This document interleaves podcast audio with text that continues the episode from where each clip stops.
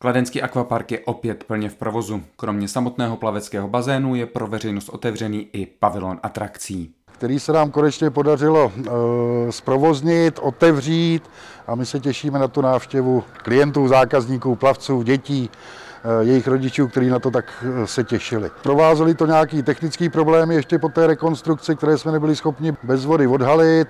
Teď už je kompresor, všechny tobogány, nový masážní bazén v provozu a Doufáme, že vám tím uděláme radost.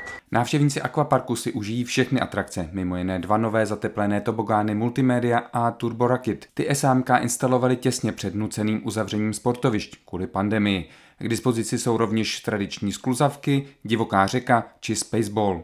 Zcela nový je nerezový masážní bazén. 18 až 20 lidí by se mohlo vejít, je to samozřejmě pomalu dvojnásobné navýšení. Máme tři velké vzduchové talíře ještě uprostřed bazénu, který opravdu vytváří krásný efekt na nějaký vodní odlehčení, eh, dobrý pro nějakou rehabilitaci a požitek při využití nějaký masáže.